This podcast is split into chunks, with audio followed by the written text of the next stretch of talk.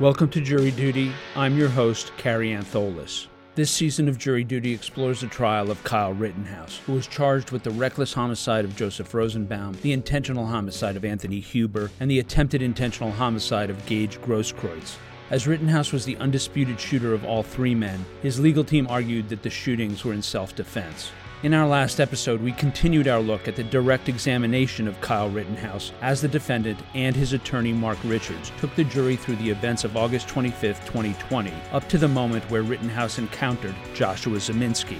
The memory of that moment appeared to trigger a panic attack in the defendant, and Judge Bruce Schroeder ordered a brief recess in the proceedings. On today's episode, we conclude the defense team's direct examination of Rittenhouse, including his account of the shootings of Rosenbaum, Huber, and Grosskreutz. That's coming up right after the break.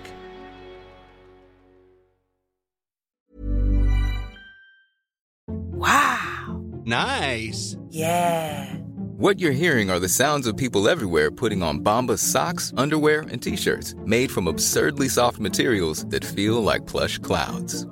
Yeah, that plush. And the best part? For every item you purchase, Bombas donates another to someone facing homelessness.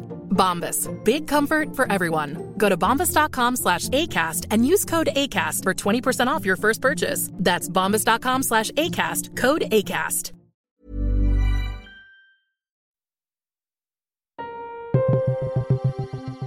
As we concluded our last episode, Kyle Rittenhouse appeared to suffer a dramatic panic attack as he began to recount his encounter with Joshua Ziminski and Joseph Rosenbaum in the moments before he shot Rosenbaum. After a brief recess, Mark Richards prompted his resettled client to continue his narrative of the events that culminated in his firing his weapon. Because Richards' questioning requires very little embellishment or explanation, we will let the Q&A play out with little interruption and with only minor edits for clarity and concision. You were testifying about coming into contact with Mr. Rosenbaum, Yes. and you saw Mr. Rosenbaum. What happened? Once I got to that car and I stepped forward to put that fire in the Duramax out, and Mr. Ziminski stepped towards me, I went to go run south, back south down Sheridan, and Mr. Rosenbaum was right there at the corner of the Duramax, cha- starting to chase me. And that's when I realized the only place I can run with the people around me is straight towards the building of the car store lot number three. When you saw Mr. Rosenbaum, that's when you said friendly, friendly. Uh, when I heard burn inside, I don't know exactly where I was at and the time for that. Did Mr. Rosenbaum say anything to you? Um, no, Mr. Ziminski instructed Mr. Rosenbaum to get him and kill him. That's what I heard. And you go running what's been referred to the southwest corner of Car Source. Yes. And as you're running in that direction, describe being chased. What was happening? As I'm running in that southwest direction, Mr. Rosenbaum throws. I at the time I, I know it's a bag now, but when he threw it at me, um, with the light, it looked silver and it looked like the chain when he threw it at me. I and then I continue. I, I turn around for for about a second while continuing to run, and I point my gun at Mr. Rosenbaum. Does that stop him from chasing you? It does not. Okay.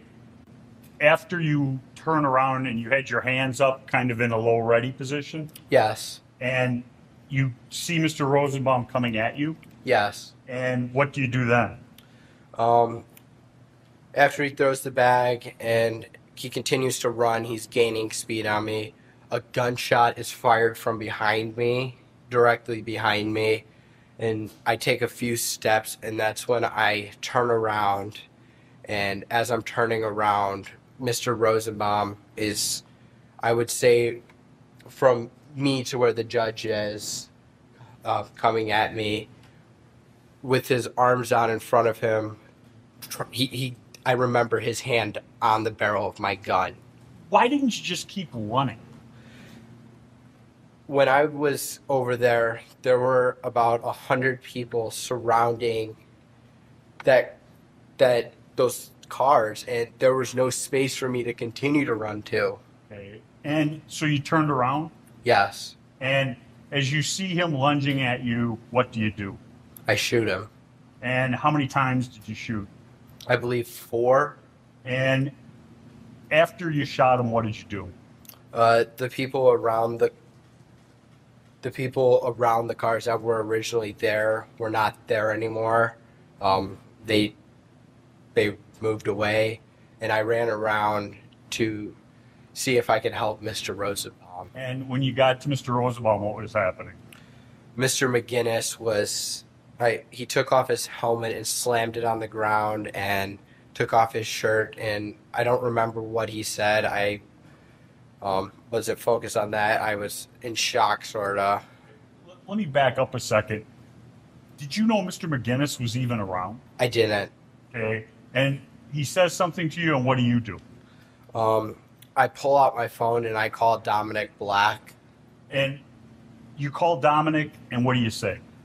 I told him I just shot somebody. I had to shoot him. And what do you do then? Um, I now know it to be Kelly Ziminski, Joshua Ziminski, and I don't know the other people were screaming, "Get his ass! Get his ass! Get him! Get him! Get him!" And th- based upon that, did you feel as though you were safe to stay where you were at? I thought the safest option would would be to go north down Sheridan to turn myself into the law enforcement down there. And as you head down Sheridan Road, describe what's going on. As I'm running, at first I'm in the sidewalk, and Mr. Lackowski, um, Jason Lackowski, is in the sidewalk, and I stop to talk to Mr. Lackowski for a brief second. I remember telling him that I just shot somebody and I need help to get to the police because the crowd, there was a, not a crowd, a mob was chasing me. And did Mr. Lackowski offer you any help? I, I don't remember. Okay, What do you do then?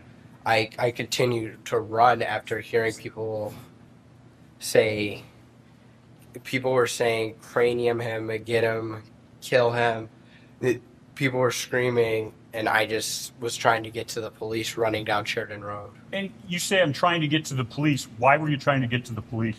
So I didn't do anything wrong. I defended myself. Did you feel as though there was safety where the police were? Yes. And as you head down Sheridan Road, what's the next thing you remember? The next thing I remember is Anthony Huber striking me in the head with a skateboard. Okay. As you sit here today, do you remember talking to Gage Grosskreutz? Yeah, eh, sorta, a little bit. I didn't know it was Gage Grosskreutz when he came up to me, but sorta. Okay. And when this individual runs up to you and gets how close? Um, I would say within a foot. Did you shoot him? I did not. Did you point your gun at him? I did not. Why not? I didn't see him as a threat to my safety or life. Okay. Was he armed at that time? Not that I noticed.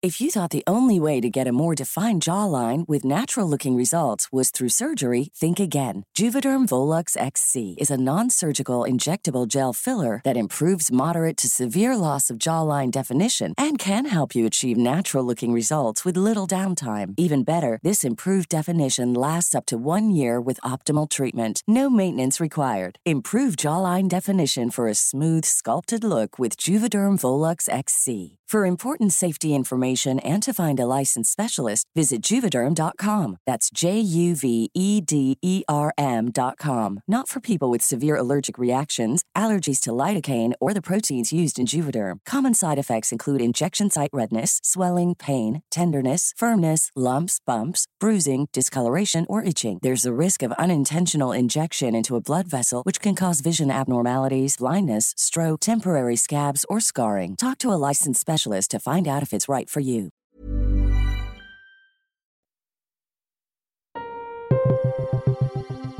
Mark Richards next prompts Kyle Rittenhouse to describe his initial encounter with Anthony Huber.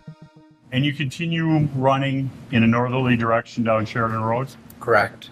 And as you're running in that direction, you said the next thing you remember is Anthony Huber. Yes. Describe that.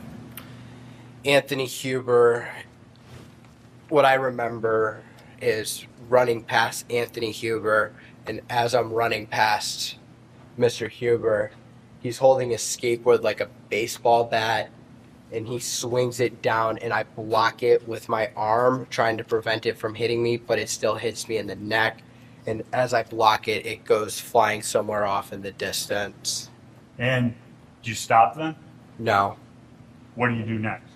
I keep running down uh, Sheridan Road towards the police line. Then what happens? Um, I get lightheaded. Um, I almost pass out and I stumble and hit the ground. Okay.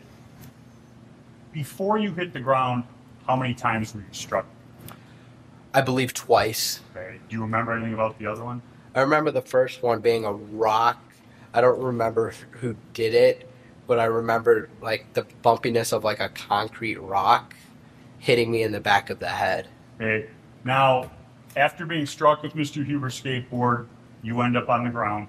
Yes. You're on the ground. What's the first thing you remember? As I'm on the ground, there are people around me. I don't recall how many, but I remember moving my rifle in their direction and they back off besides one person. Okay.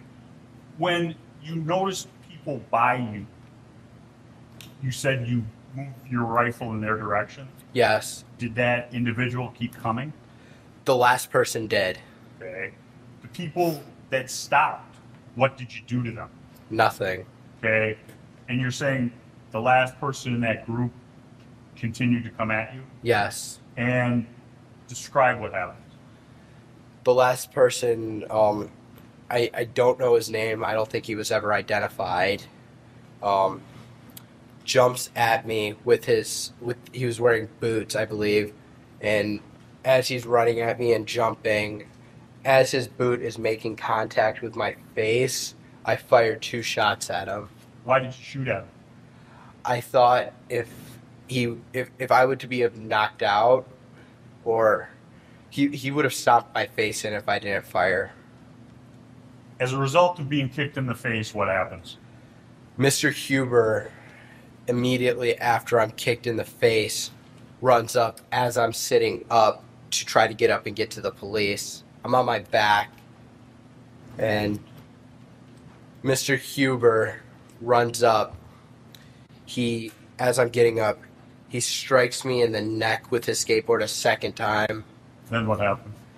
He grabs my gun and I can feel it pulling away from me and this I can feel the strap starting to come off my my body. And what do you do then? I fire one shot. And after you fire striking, we now know Mr. Huber, what do you do? I lower my weapon and I see Mr. Grosskreutz with his hands up. And as I'm lowering my weapon, I look down and then Mr. Grosskreutz, he lunges at me with his pistol pointed directly at my head. Now, you heard Mr. Grosskreutz's testimony about re-racking. Yes, Did you re-rack your weapon? I did not.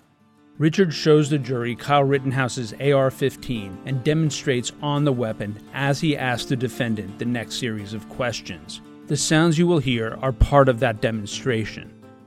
Showing what's been previously marked, Exhibit 28. Recognize this? I do. Now, when somebody would, as Mr. Grosskreutz said, re-rack, is that this? Yes. Do you call it re-racking? I call it charging, charging, putting a live round into the chamber. And to recharge, you have to pull this all the way back. Yes. Mr. Rittenhouse, how far do you think that is? Three, four inches. If the weapon is loaded and you re-rack, what happens?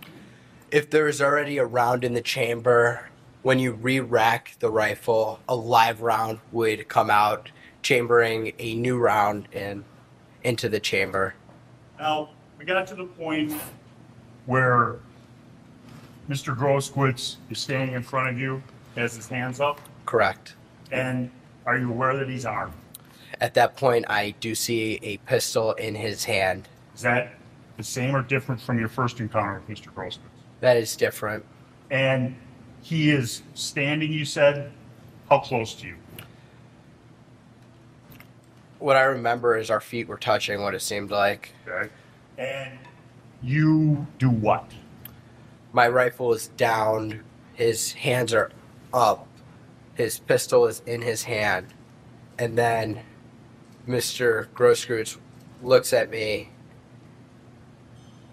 And that's when Mr. Grosskreutz brings his arm down like this.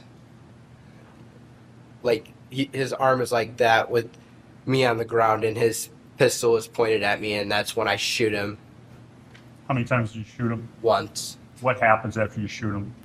Um, he's no longer a threat to me. Um, there's only there's only one person in front of me, and his hands are up. I briefly point my rifle at him, and I get onto one knee, getting up, and he backs he backs up with his hands up, and I don't shoot him. Did you notice anybody to your sides? To my left, there was a gentleman with a pipe. And to my right, I believe it was a fence post. I, I don't know what it was, but it was it was a large object. Once you're to your feet, what do you do? I start walking towards the police line um, to turn myself into the police. As you go towards the police line, describe what happens. I run and walk. Um, I put my hands up, and um, as I'm walking towards the police, I can't I can't really hear anything. Um, my vision is very narrow. I can only see directly in front of me. I see the flashing lights. Um, I remember I occasionally tried to move my rifle behind me to put it behind me so the so I could so the police didn't see me as a threat when I tried to turn myself in. I continue to walk and then I walk towards the window of the uh, sedan, the police cruiser sedan. I don't know what they're called. Um, and I tell the officer, I just shot somebody. I just shot somebody. And the officer says, Get the fuck back or you're going to get pepper sprayed. Go home, go home, go home. And where do you go after you step back from the police car? I go to car source number two. Okay, and now there wasn't a line there. They weren't stopping people from going in a northerly direction. No, they weren't. And you go to car source, what we refer to as car source number two, and who do you see? I get there and I see. I think the first person I see is Joanne Fiedler. I, I, I don't remember exactly, but I believe that's who's outside at the door. Um, they let me inside. Um, the door was locked, so somebody had to get the key to unlock it. And then we go inside, and I'm, I'm, I'm in shock. I don't really remember what was happening in there. I was, I was freaking out. I, I was just attacked. My head was spinning. Did you go and turn yourself into the Kenosha Police Department? I did not. Why not? Um, there, the Kenosha Police Department was barricaded off with a fence, and they, I don't think they were accepting anybody to come to the police department at that time. What did you do then? I went to the nearest police department that I knew of, which was Antioch Police Department in Illinois by my house. Who took you there? My mother, Hey, how did you get to Antioch from downtown Kenosha? uh, Dominic Black, drove me. Okay, and then Dominic Black drives you where? He drives me to my house in Antioch, Illinois, where I meet with my mother and sisters, and I tell them what happened. I sort of tell them what happened. I was still in shock. Um, my head was still spinning, and then we go to the Antioch Police Department where I turn myself in. Who drove you to the Antioch Police Department? My mother, And did anybody else go there with you? not not at first. Okay. And you get to the Antioch Police Department approximately what time? I would say about an hour after the shooting. Okay.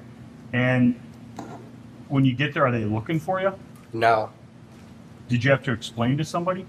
I had to tell them that I was just involved in a shooting in Kenosha, and I needed Kenosha detectives. Okay. Did they take you into custody immediately? No. What did they do? They had me sit in the lobby of the police department. Were you handcuffed to a chair? I was not. You stay there? Uh, for about. I, I couldn't give you the exact time, but until Detective Howard and Detective Antaramian showed up. Okay. And Were you having any physical discomfort as you waited there?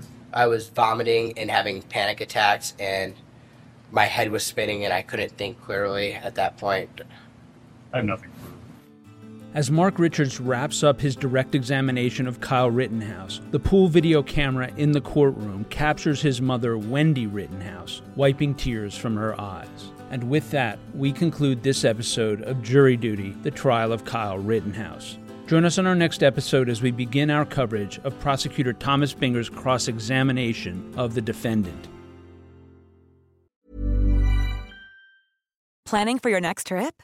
Elevate your travel style with Quince. Quince has all the jet setting essentials you'll want for your next getaway, like European linen, premium luggage options, buttery soft Italian leather bags, and so much more. And is all priced at 50 to 80% less than similar brands. Plus, Quince only works with factories that use safe and ethical manufacturing practices.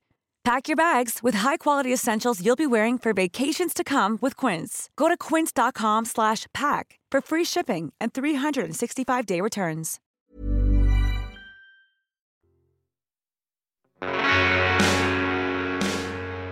You can find more information about this trial on our Jury Duty Crime Story Patreon page or at crimestory.com.